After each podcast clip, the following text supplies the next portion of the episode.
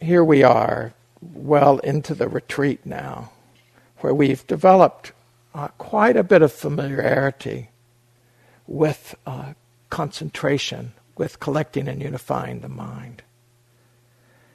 It is an experience, it is a relationship that we're getting to witness. It's unfolding. So we're both participating in the unfolding and witnessing our relationship to concentration. We're definitely not controlling it, as you may well have noticed by now.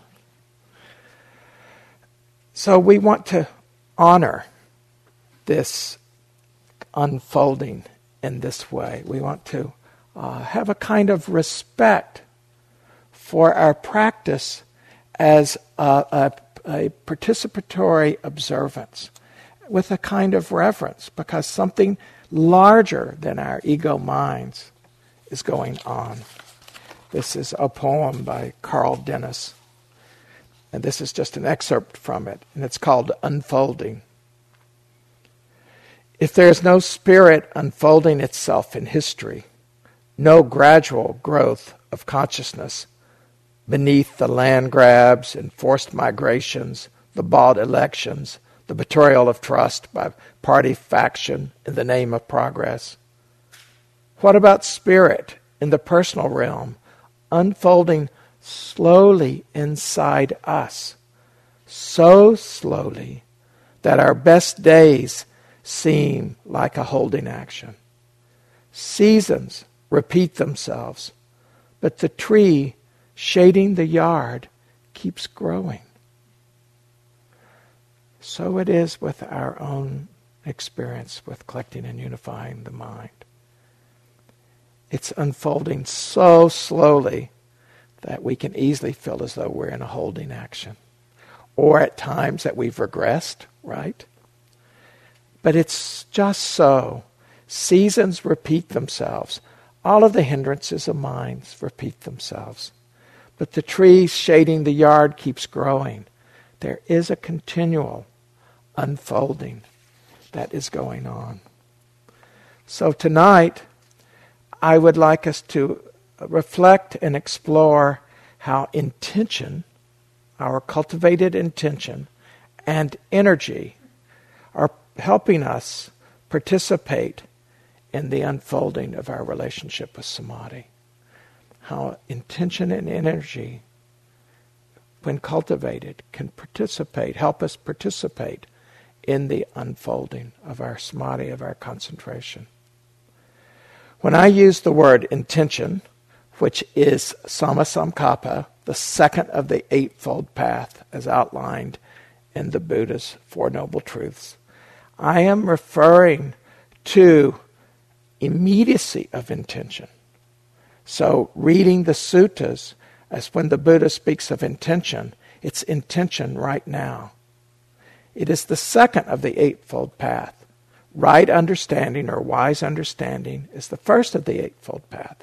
And out of wise understanding, we would have goals, like goals to be more mindful, to be more present, goals of, of uh, being able to live the precepts and so forth. Goals would come out of right understanding.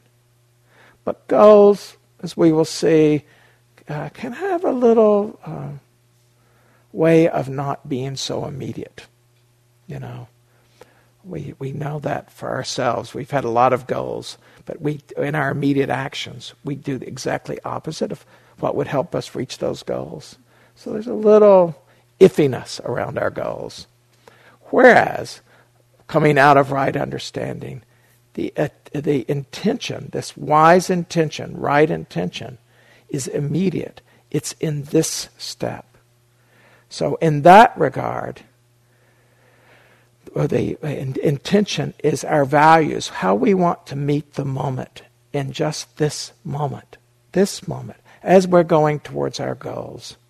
So, you're walking up the mountain and you're taking your friend with you, and you want to show your friend the view from the top of Mount Tam as the sun's setting into the ocean. Wholesome goal. But it's such a small part of the journey, right?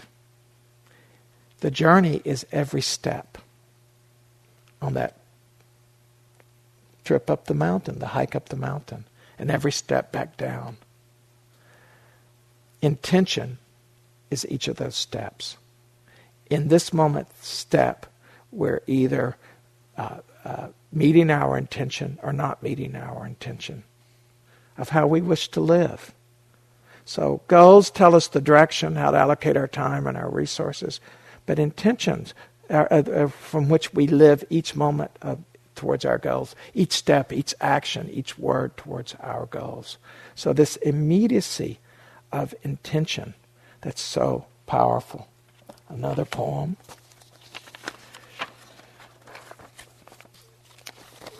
This is by the poet David Whyte. It's called Enough. Enough. These few words are enough. If not these words, this breath. If not this breath, this sitting here. This opening to the life we have refused again and again until now. Until now. This opening to the life we have refused again and again until now. Until now this immediacy, the nowness, the, the sacred nowness, the immediacy, the present moment, presence, our relationship to the development of a collected and unified mind has this flavor of immediacy when we practice our sitting and our walking. Although it's easy to forget that. We've got this goal of a collected and unified mind. But we are not always remembering, mindful of our intention in this moment to develop this immediacy of relationship to the breath, just right now, just this moment, just this inhale, just this exhale.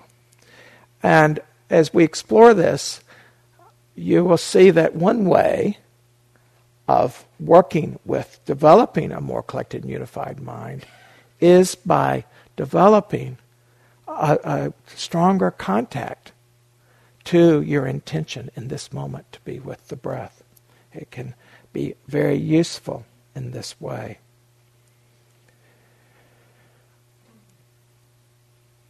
The thing about connecting in this moment to our intention to be with the breath is that it gets the support of all that we learn about intention.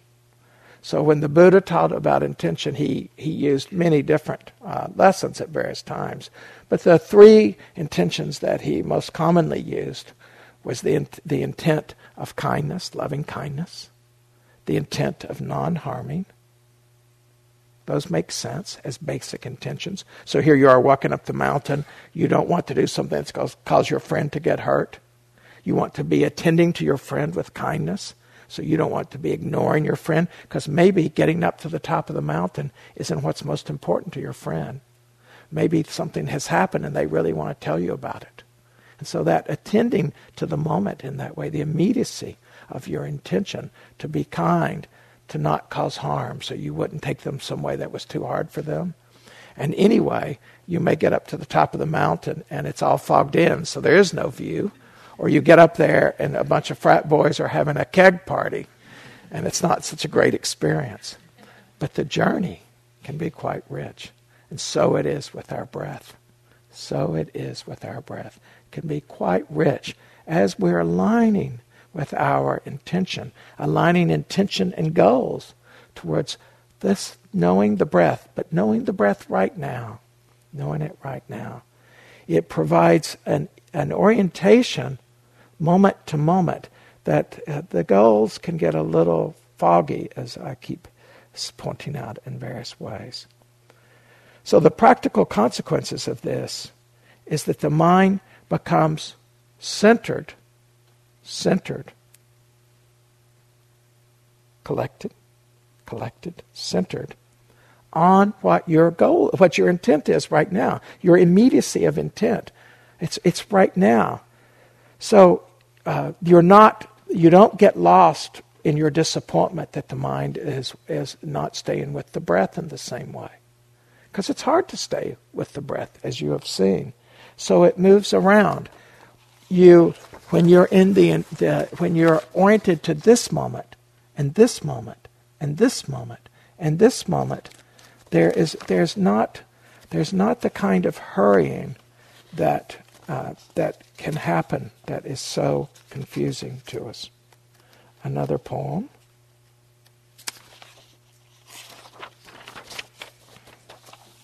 This is by Garaku.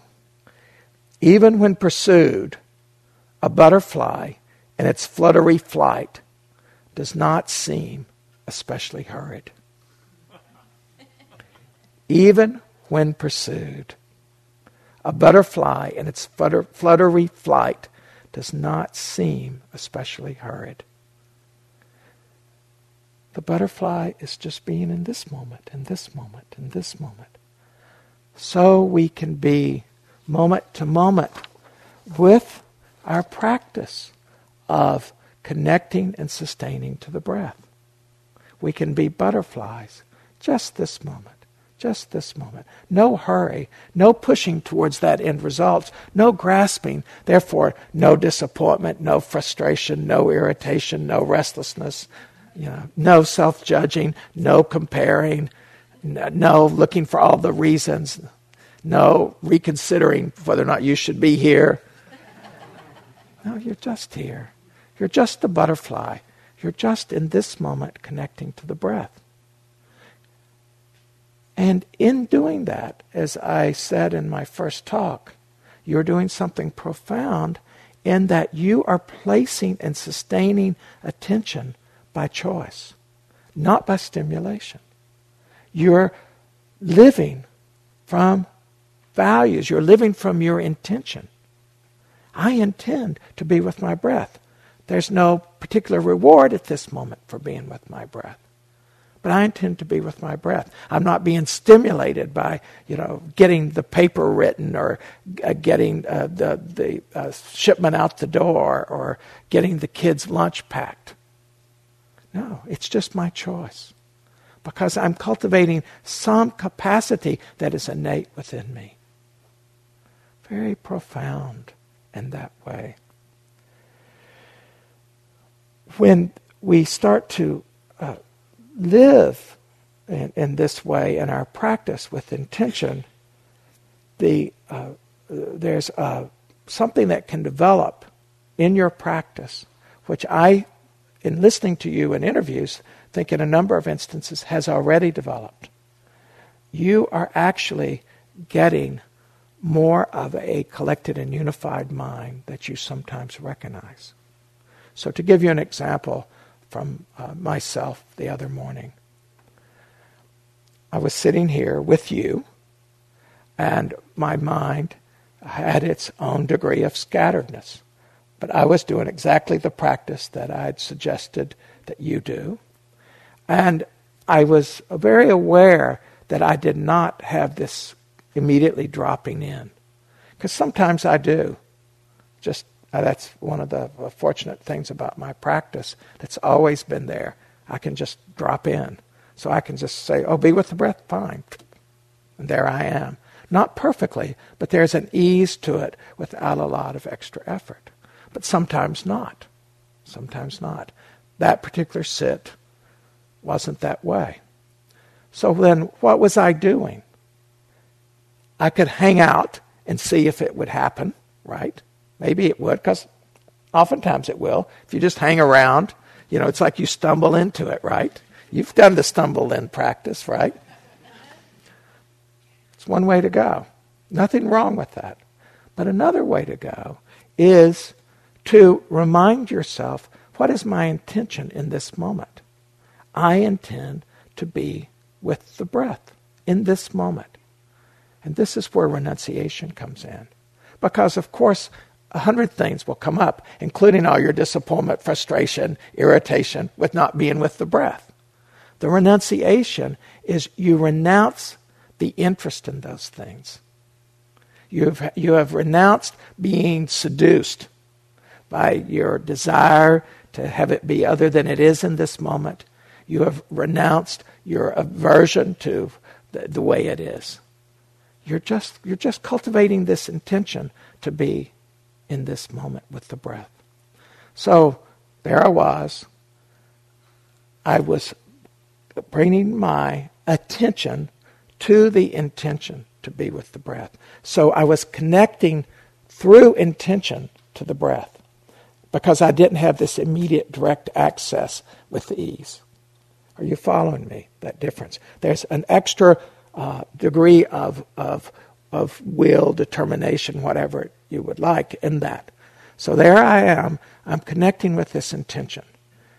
Now, I could always connect to that, even though my mind would go off in terms of what was actually happening. I would lose the connection to the breath. But I was building and building and building this intention so that my mind was more and more accepting that this was what I was doing. Because when it started out, it wasn't accepting my in- intention at all, it, right? It was just a regular old mind moving around. But after about 20 minutes, there was a sense of like going over a hump, having climbed a hill or gotten up stairs or something. There's some sort of there's some sort of effort has been made.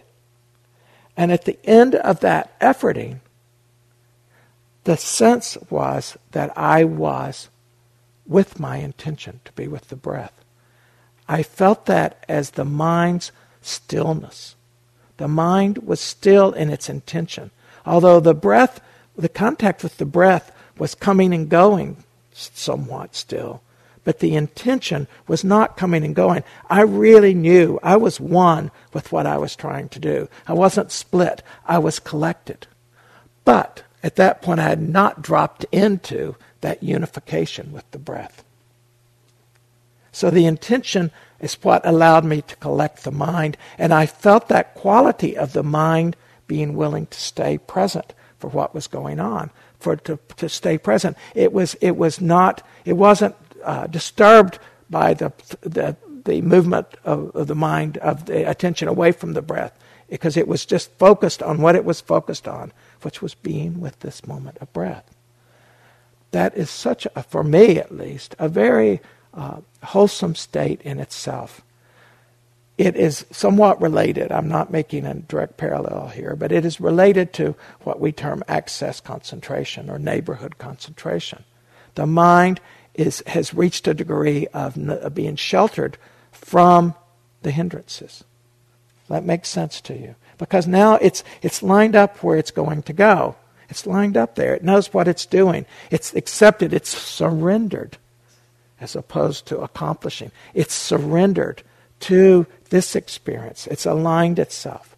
And so this is uh, uh, this kind of touching intention in this way can be uh, very useful. And one of the one of the qualities that arises at this is the feeling of stillness. And the reason I'm bringing this up is that as I listen to you speak in the interviews, I hear you reporting a stillness of your mind at times that you are not directly reporting.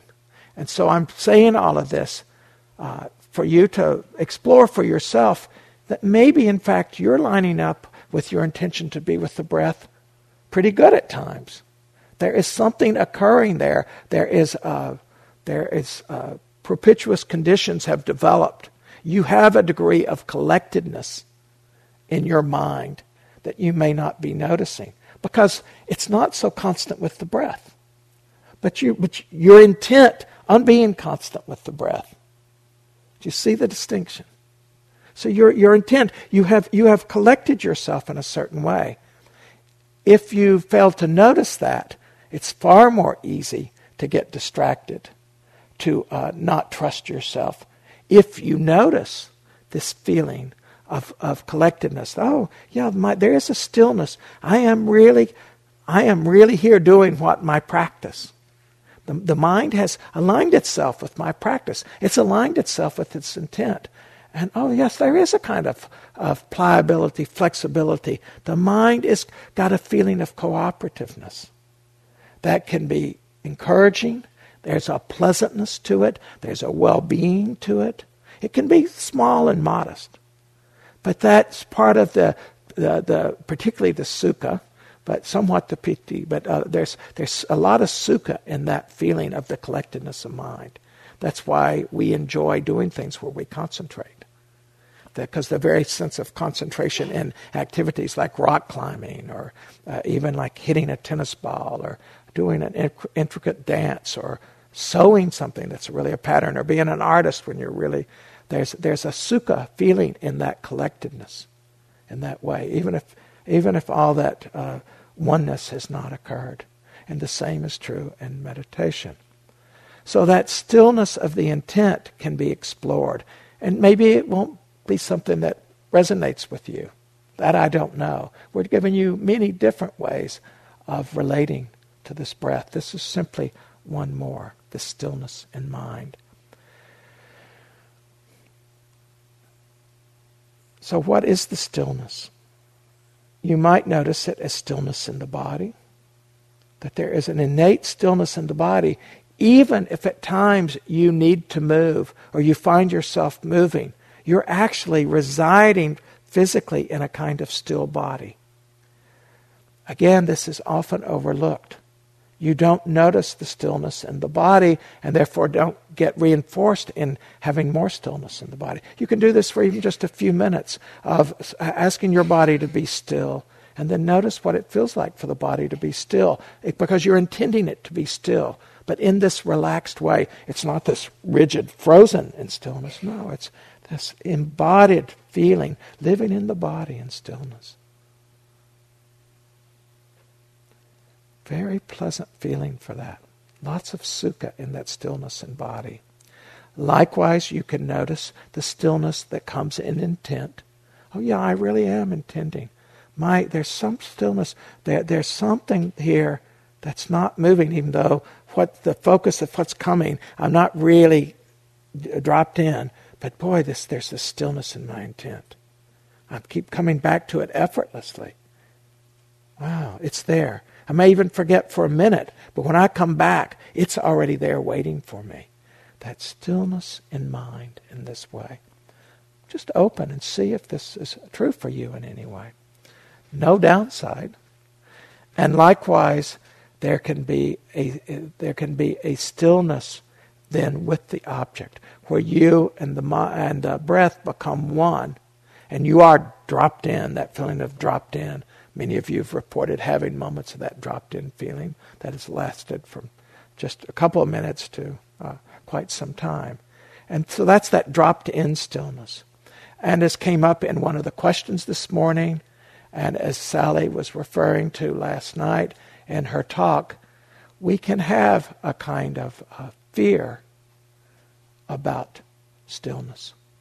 It, it can make us uh, um, uh, nervous. This, uh, I referred to at the very first talk about how we can be afraid of our own capacity. Uh, as, uh, this uh, the other day in the exhale, someone was talking about feeling a kind of fear on the exhale, that there was a sense of losing control or not knowing where you were going to land and so forth. That's dropping in. As you're dropping in, as you're getting that stillness, it can it can make you a little nervous, uh, and many different levels of it. As I say, because as we come into the stillness and we start to realize there is a choice as to how we're relating to experience, that we actually do have choice in relating to experience. Some of the implications of that would make us squirm, would make us uncomfortable, but we would not have any conscious awareness of it. But the old ego that's looking out for itself, trying to take care of us in some way, it's aware of it in some way. It gets it's got that antenna way out there taking in signals. So it can be it can be uh, natural come up. That's where we connect the intent again. No, I intend to be here. The consequences be what they are. I intend to be here with this breath, to let my mind become collected and unified. This is a kind of a inspiration quote for you from, of all people, Steve Jobs. This was his uh, commencement address in 2005 when he uh, first, uh, he, he knew at this point that yeah, he had the cancer. Remembering that I'll be dead soon is the most important tool I've ever encountered to help me make the big choices in life. Remembering that I'll be dead soon is the most important tool I've ever encountered to help me make the big choices in life. Because almost everything, all external expectations, all pride, all fear of embarrassment or failure, these things just fall away in the face of death, leaving only what is truly important. Remembering that you're going to die is the best way I know to avoid the trap of thinking you have something to lose. Remembering that you're going to die is the best way I know to avoid the trap of thinking you have something to lose. You are already naked. There's no reason not to follow your heart. There's no reason not to follow your heart. You're engaged in something larger here. Being with the breath is just a skillful means to engage in that something larger. It involves your heart. Each of us is going to die. We are already naked. Why would we not? This reflection is connecting us to that intent, that intent that leads to the stillness of intention towards our object, which then maybe we drop into the stillness with the object or not. Why are we afraid of results? No matter what results we achieve, we're still going to die. So, why are we so afraid? Why do we make it all about results? This is the shadow side of goals, is that we get lost in the results and we don't try in the moment. We're wanting guarantees. We're afraid we're not going to make it. We're afraid we are going to make it. Oh no, just this moment with my, my intention. That fear, that fear can come up in uh, so many ways.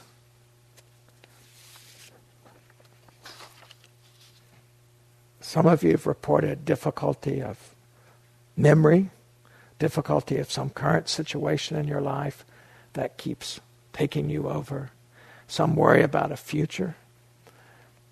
All of us have had all of that same uh, range of experience. We've been afraid about the past, the present, and the future. And yet, as we learn to be more present, we can learn to let those come and go on their own. Sally's beautiful four A's last night, right? Of, of as, as, we, as, as we come in, where we can just a- a- accept and let it pass through us, or we can, uh, we can avoid that difficult mind state that's, that's coming, or we can abandon it if it's there, that's pulling us away from the breath, or we can attend to it if we have to. We turn and are mindful of it, as we've asked some of you to do with various things that you happen to deal with. This is a poem by Wendell Berry. I go among trees and sit still all my stirring becomes quiet. Around me, like circles on water, my tasks lie in their places where I left them, asleep like cattle. Then what is afraid of me comes and lives a while in my sight. Repeating, then what is afraid of me comes and lives a while in my sight. What it fears in me leaves it. It sings and I hear its song. Then what I am afraid of comes. I live for a while in its sight. What I fear in it leaves it, and the fear of it leaves me. It sings, and I hear its song. After days of labor, mute in my consternations, I hear my song at last, and I sing it, and we sing. The day turns, the trees move. There is so much stillness in this room. As we sit in the stillness, we don't usually have to do that fourth A of attending, the very shelter of the mind heart that we're establishing in this concentration practice is protecting us. And there is a kind of purification that is happening in this moment of our having let loose of having to attend in this moment, not getting seduced by the through the aversion, the fear, or the, the greed. And so so we can we can be with. And we learn that we can be with by choice. We develop a kind of equanimity through the concentration, concentration practice that will so serve us in our mindfulness practice. So service in our daily life. We can just drop in. So you can be in a very difficult situation and say, What is my intention? I don't know if I can accomplish my goal here in this meeting, in my conversation with my boss, in my conversation with my, uh, my partner. But I can know my intention and how I interact. Here I am alone at night for or doing whatever. Maybe sitting, maybe not sitting. What is my intention in living this moment? There's a room, there's enough equanimity because we've developed this ability to collect and bring the mind to being available to what our intention is in that moment. This is very practical, but very profound for our lives. So, it takes a lot of energy to do this practice. Has anyone in the room not noticed that? The energy is necessary for the aiming, it's necessary for sustaining, it's necessary for uh, aiming and sustaining on the breath. It's necessary for collecting around our intention, for really establishing our intention in this moment to be with the breath, to be able to bring ourselves together, to know what our intention is, and to live it out so that it becomes established in the mind. Energy is the fifth of what are called the paramis or the perfections, these qualities that we develop that uh, are empowering to us and it certainly supports us in our practice. It's called virya, and it's uh, referred to as diligence or vigor. We've uh, said over and over again that it's uh, that uh, the effective, the most effective way of doing the practice is to start where you are. You remember my little silly uh, analogy of trying to start from the other side of the room when you're standing up and how you couldn't do it we so often in our practice try to start with the mind we wish we had, with the, the amount of, of concentration we wished we had, rather than what we have. It takes energy to bring ourselves to, to where we are because we have a lot of resistance, the kind of re- resistance that Sally was talking about earlier in the retreat. We resist starting where we are. It's understandable, it's just human nature. So we bring energy along with our intent to start where we are. We intend to start right here, right here. So there's energy that allows us to do that. It also requires a lot of energy to start over. You've wandered off. It's a good fantasy. You realize, oh, it's a fantasy, but it's such a good fantasy. Mm. The, the, the energy of renunciation the energy to do renunciation of that fantasy is a lot of energy. Yes, you have the intent to come back to the breath, but it takes a lot of energy to give up that good fantasy. I've had those fantasies. I can sometimes feel the fantasies in the room. That's both a blessing and a curse, but I, I, I respect those fantasies. And yet, the need to come back or planning. Mm, you know how you're planning some. You've had this great creative idea because you've got the concentration. So the concentration makes a, a good idea seem so much better an idea. It's the same with the fantasy. You know, so it's a romance fantasy because you're so concentrated. You may not realize this, but you're you're as concentrated as you would be in a great movie or a great novel because you've already got this free floating, collected and unified mind, although you may not realize it. And so there you are with your fantasy, and you are really dropped into your fantasy. So that's why you have to have so much energy. Uh, to come out the other side.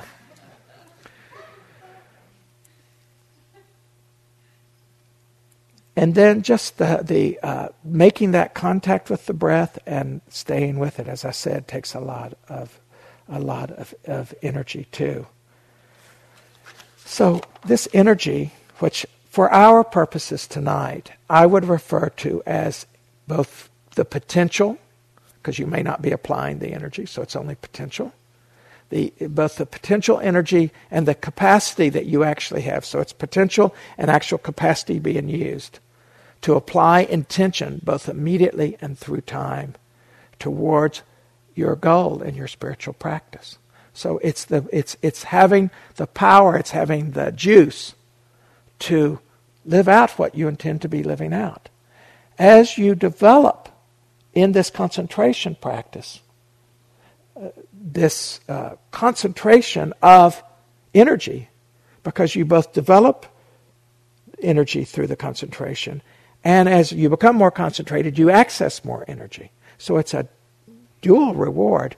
That energy will become available in your mindfulness practice and available in daily life. Energy is associated with this word chanda or desire or zeal. That's a part of the iddhipadas, these powers. And it's also associated with a word we seldom mention called samvega. Samvega is, um, is like, uh, it, it's, it's a sense of spiritual urgency, not a desperation, not a clinging to that, ref, that life preserver, but a, a sense of like, I've been wasting my time with these other things. Oh my. It's like we're almost embarrassed. So the urgency is, comes from a, a kind of realization of what really matters to us. It's that kind of feeling. It's not, it's not uh, uh, the desperation of I'm going to die. It would be, oh, I'm going to die, and, and I, I'm, I'm not making this a priority? That doesn't make any sense. So it's a waking up kind of urgency, not a uh, scared panic kind of urgency. Energy without equanimity, when you have a lot of energy but you don't have equanimity, you, you will end up with a lot of restlessness and worry because you've got all this energy, but there's nothing containing it. And so the mind will look around for something to worry about, that restlessness that Sally was describing last night. And likewise, equanimity without energy, sloth and torpor. So lots of times you're not necessarily have noticed. It's easy for us to forget. Oh, you know, this, this, I'm not really sleepy. I'm not really tired. So what's going on here? You've got a certain degree of concentration in your mind, but the energy is not strong enough to uh, to balance that out. So your your the concentration is pulling you into a kind of sleep. Energy shows up in its most viable form in terms of patience and, and persistence, sometimes referred to as determination or resolve, because we need a lot of energy for patience and we need a lot of energy for persistence. Patience is this uh, energy the, uh, that allows us to accept what is and uh, to uh, stabilize our practice and to bring some intensity to it, even though it's not going well. So we just keep doing it. We have patience. We have the energy of patience. We can just we can stay there with the practice not going well. We, we're patient. We've got enough energy of patience that we can stay with it. The uh, the uh, persistence is a kind of determination, and that, that, that the energy of persistence allows us to start over, to start over and it allows us to have a, uh, that strong intention to stay with. So again, it's not speed, it's this resolve that's not in any hurry because it's just this moment. I'm really, uh, uh, as best I am able, evoking the felt sense of this, this immediacy of intention. We're just practicing. We've chosen to practice. That's our reward. So, a cartoon from the New Yorker the hare is in bed with the tortoise, and the hare is being the usual fast self, and the tortoise says, Hey, it's not a race. so, so, in our own practice, hey, it's not a race to collect and unify the mind. Not a race. Not a race. As we start to look at energy, we uh, can uh, notice uh, how uh, we are doing with energy, and we can uh, we can cultivate the energy in various ways that can help us and, and uh, staying with and getting to our object, the breath. One thing that I have found helpful is uh, looking at the various sources of energy for myself in my practice. And I'm going to uh, take you through uh, uh, these three sources of energy that um, others beside myself have identified, but that I have really found to be true. But in this talk, I am not talking about de- determining the quantity of energy or the quality of energy. There's little things about that that I have in other talks described. So you can go to Dharma Seed or dharmawisdom.org, my own website, dharmawisdom.org, and uh, listen to a, a, a more elaborate talk on energy. That will come up again towards the end of the, this talk. So, three types of energy, three sources of energy. There is what I call rousing energy, where we're all roused up, you know, get really wound up and ready to go. This uh, is of immediate in nature when we've got that kind of immediacy. We've been aroused, we've just charged up. If there's an immediacy to that, it overcomes lethargy that we may be having. It overcomes a dread, a laziness. It overcomes doubt. It brings a sense of purpose and priority. We remember what we're about. We're, we're, we're, in, we're inspired by that in that way. So it, it has a, a quality of inspiring us. This can come from an inspiring teacher, in fact. You hear a Dharma talk that is, uh, is very inspiring or there is in a particular teacher's presence something that's inspiring. That certainly has been uh, my relationship with the Venerable Ajahn Sumedho. His very presence inspires me. He doesn't have to open his mouth. I am inspired by the way he is being. Many, many people have been inspired by the Dalai Lama in that very same way. So, the teacher, or the particular teaching that you hear. You hear about the Four Noble Truths, or, or you hear about a, a particular parami.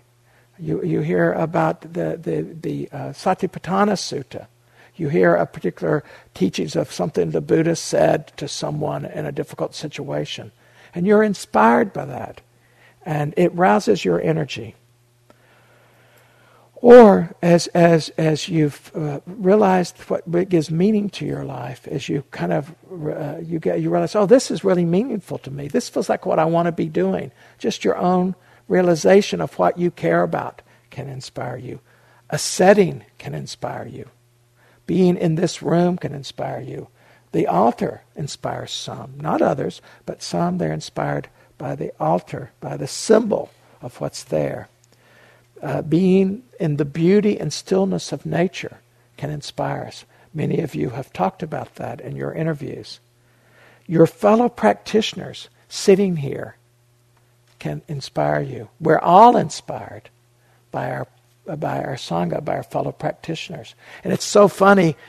Uh, we may be the one that uh, that's inspiring someone else when we feel so uninspired ourselves in a given moment but yet something about us may be inspiring the other. And it's not necessarily because it's going well. That courage and modesty to sit there for the 45 minutes or the hour when it's not going well, that's very inspiring. You are being inspired by others doing that, whether you are aware of it or not. But if you become aware of it, it makes it stronger. At least that's my experience. So the analogy that is used is it's like a person in water where you're riding the wave. You're on a uh, one of those boards, you know, that you ride in the ocean, or you could be on a surfboard or one of those things you paddle with standing up. I don't know the names of these things, but um, whatever they are, those boards that you're there's this immediate contact with the water. So you can you can take refuge in the Buddha or the Dharma, or the Sangha I told in that story the other day. And that can inspire you. It's immediate in its nature. You're there with the water. So that's, that's one kind of energy that can help you with your practice. A second kind of energy is what I call sustaining energy. So rousing is immediate, you're all roused up. Sustaining energy is not so immediate. There, there's, it's starting in the immediate, but it's going over time. And it's much more the kind of energy that we uh, have some choice over and can work with in our own practice. So, this sustaining energy overcomes chronic, chronic habits, uh, a kind of tediousness to the practice, the distractions in the practice, our feelings about our personal limitations and our, and, uh, our inadequacies and all, whether they're real or imagined because we have this sustaining energy allows us to go through those times when they're going to be so strong, so strong. You know, that's uh, I don't I don't think I've ever known anyone who hasn't gone through these huge periods of doubt and struggle and feel as though they've totally regressed and all.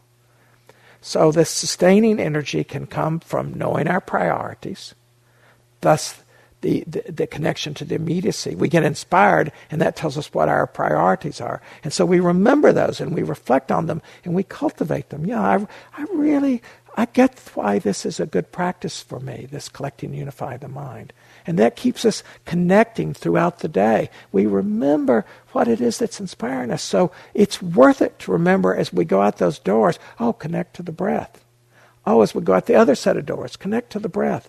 Oh, I'm going to let my breath breathe me down to the dining hall. Now it can breathe me up the hill. Because we're remembering why we're doing this. So we can, it connects us to our intention to be with the breath.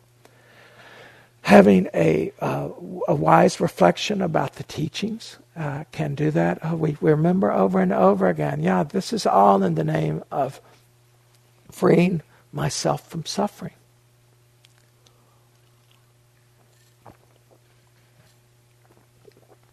the skillful repetition of our practice sustains our energy. You build your energy by continuing to practice. You are building a, uh, a, uh, a reservoir of energy. You get tired, but on a deeper level, you're building the energy. And then the times when the practice is light, you get a lot of energy, as many of you have reported. The very act of collecting and unifying the mind, the mind that is collected and unified has more energy because the energy is concentrated. It, it, it can go in a direction. A fractured energy is uh, it bleeds energy off everywhere. In martial arts, this is so true that if you can't collect and unify the energy,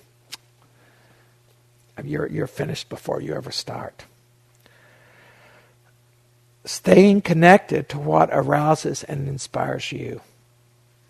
You know, again, looking at the altar, uh, remembering a teaching, uh, uh, having someone here in the hall that inspires you. Anything that you stay connected to will sustain you over time. Um, I'm going to skip a few here because of our time, but uh, the uh, uh, again, letting yourself have rest enough sleep, uh, the proper diet for yourself, attending to your emotional needs, uh, uh, sleeping a right amount for you. All of this is sustained energy. And this is where our maturity comes in. And we, we mature by seeing that if we want to sustain this practice just for this 10 days, we, we, we have to do these things that will help us sustain. So we can get all roused up and burn out. But if we do these things that sustain us, it, it, it gets us through the 10 days. It's this combined combination of these two. So, this arousing energy and then the sustaining energy.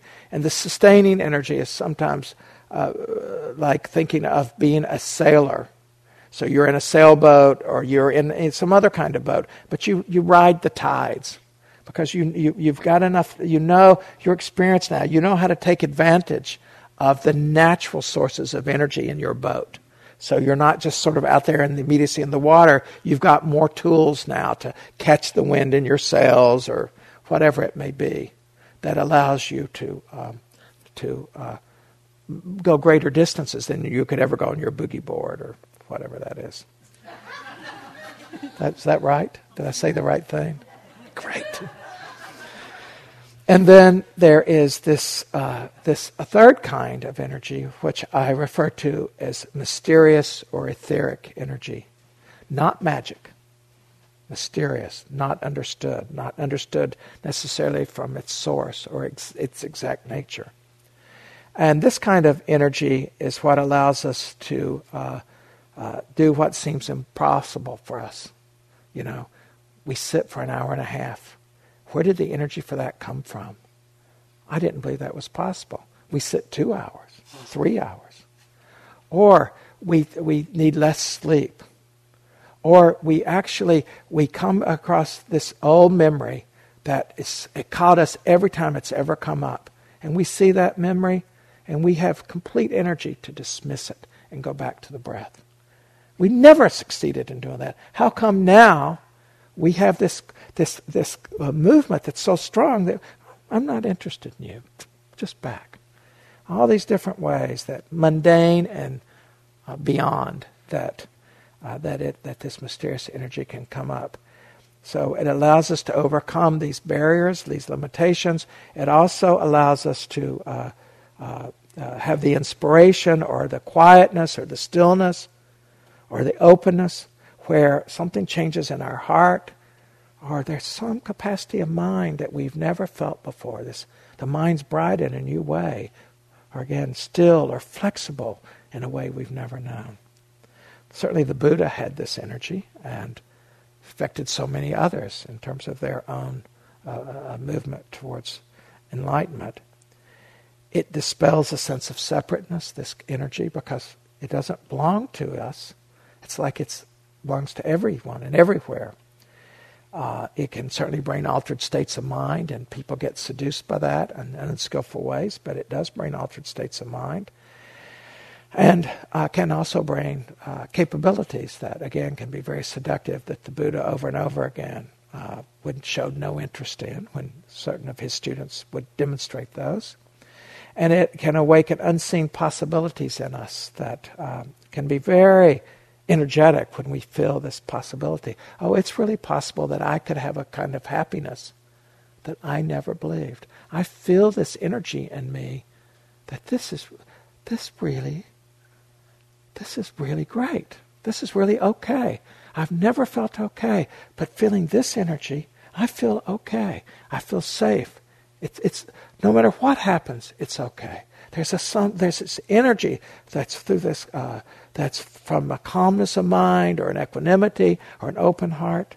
It's just flowing through. It's a new kind of energy. It uh, is a kind of energy that uh, the analogy is like a, a, a person in a submarine. You're not limited by the ordinary conditions of being on the the water itself, or even with the currents. You have this, uh, this uh, mysterious power source that allows you to move in relation to the ocean, your mind, in a different way. And it can, uh, sometimes it just arises, you just feel it there. Um, it can take an ecstatic form. T.S. Eliot, when he was a freshman in college, was walking down the street in Boston. Boom went into an ecstatic state out of nowhere, he said. And so the poem I read uh, the, the, the first night about sitting in the shop in London and that happening, that was mysterious energy. It can sometimes be elicited because if you're having some sort of interaction with the teacher or the teacher's talking and you just suddenly feel that energy. Uh, that uh, people have reported that with a number of different teachers at various times. It can arise for certain practices you're doing, that it, turns out that this brings you in contact with this. Concentration practice being a good form of that. It can come from your coming in contact directly with your own sense of bodhicitta, this awakened mind heart, which can you can also think of as love, this unconditioned love.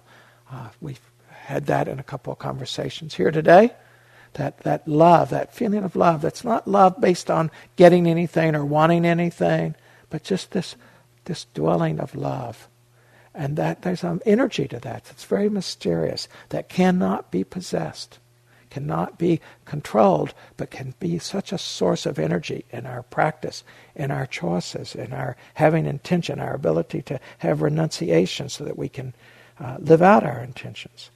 It can come from uh, some sort of wild intuition that you just, that happens to be your nature.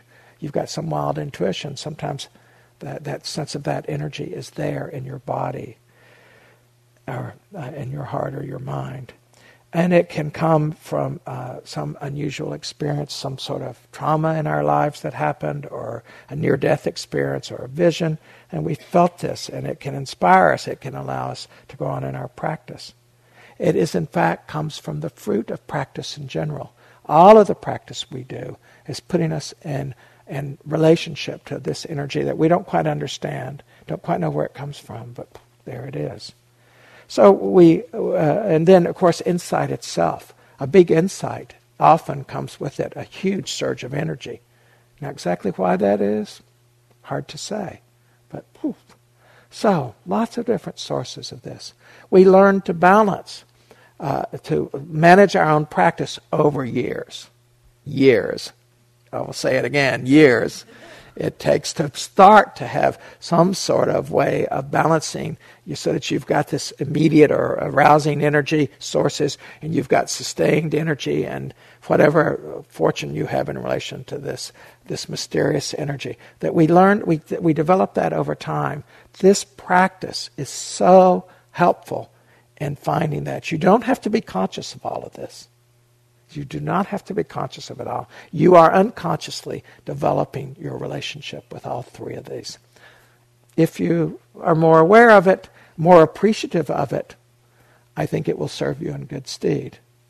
Good stead. So that you, you can, uh, you are having uh, some trouble there and, and a given sit, and so you take refuge in the Buddha or the Dharma your own ability to know the truth. You take some refuge, and that gives you some immediate energy. Or you think of your friend that's been practicing longer than you and how hard he or she has worked, and you're inspired by that. So you're inspired in that moment or you, you just pace yourself better. You realize, you know, I didn't sleep enough last night. I'd be better off taking a nap and then sitting for an hour and a half straight rather than trying to trudge through this day the way it is. So you learn. You learn to, you, you don't have to be thinking about it, but you, you learn. And then as you bring this uh, consciousness to it, it can do better.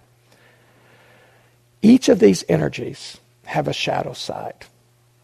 Each of them. The rousing energy, the sustaining energy and the mysterious energy all have a shadow side. Again, if you go to uh, Dharma Seed or dharmawisdom.org, uh, you can find a talk that I have done about the shadow side of each of these energies. Uh, that was not our exploration tonight because we're not looking into them for mindfulness. We're bringing all of these into play in order to, to accomplish this one very modest goal being with the breath in just this moment. Such a monasko. As we come into this uh, relaxed attention that allows us to soften into knowing the breath, all aligned with our intention to be with the breath, there's a kind of flowering that comes. That flowering we refer to as the piti, as the sukha, and the equanimity. And they, it just comes of its own nature. One last poem for our ending.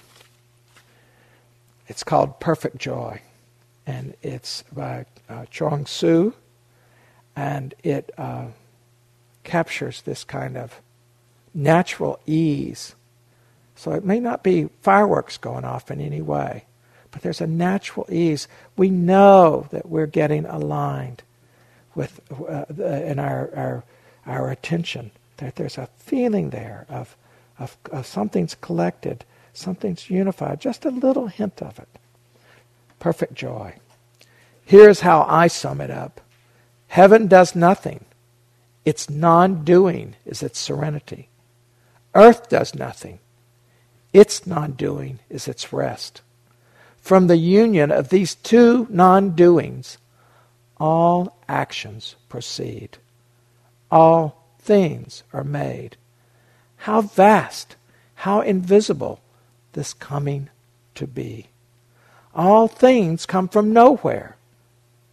How vast, how invisible, no way to explain it. All beings in their perfection are born of non doing. Hence it is said, Heaven and earth do nothing, yet there is nothing they do not do. Where is the man who can attain this non doing? Where is the person who can attain this non doing?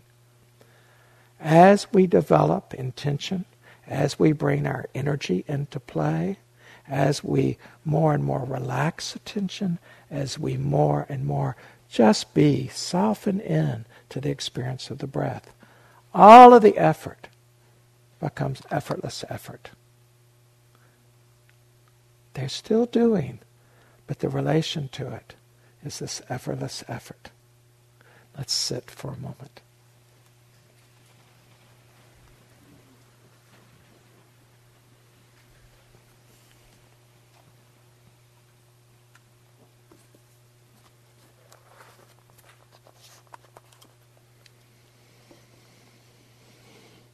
breathing into this moment, intending to be with the breath in this moment, knowing you intend to be with the breath, being committed to your intention, bringing energy to your intention. The stillness of that relationship. T.S. Eliot says it this way neither from nor towards at the still point, there the dance is. But neither arrest nor movement. And do not call it fixity, where past and future are gathered. Neither movement from nor towards, neither ascent nor decline, except for the point, the still point. There would be no dance, and there is only the dance.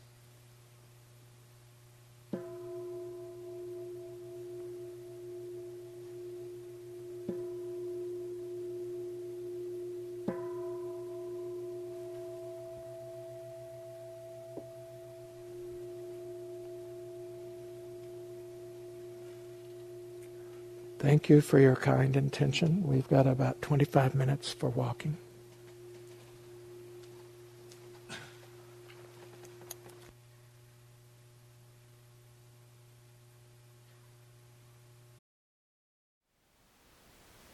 Thank you for listening.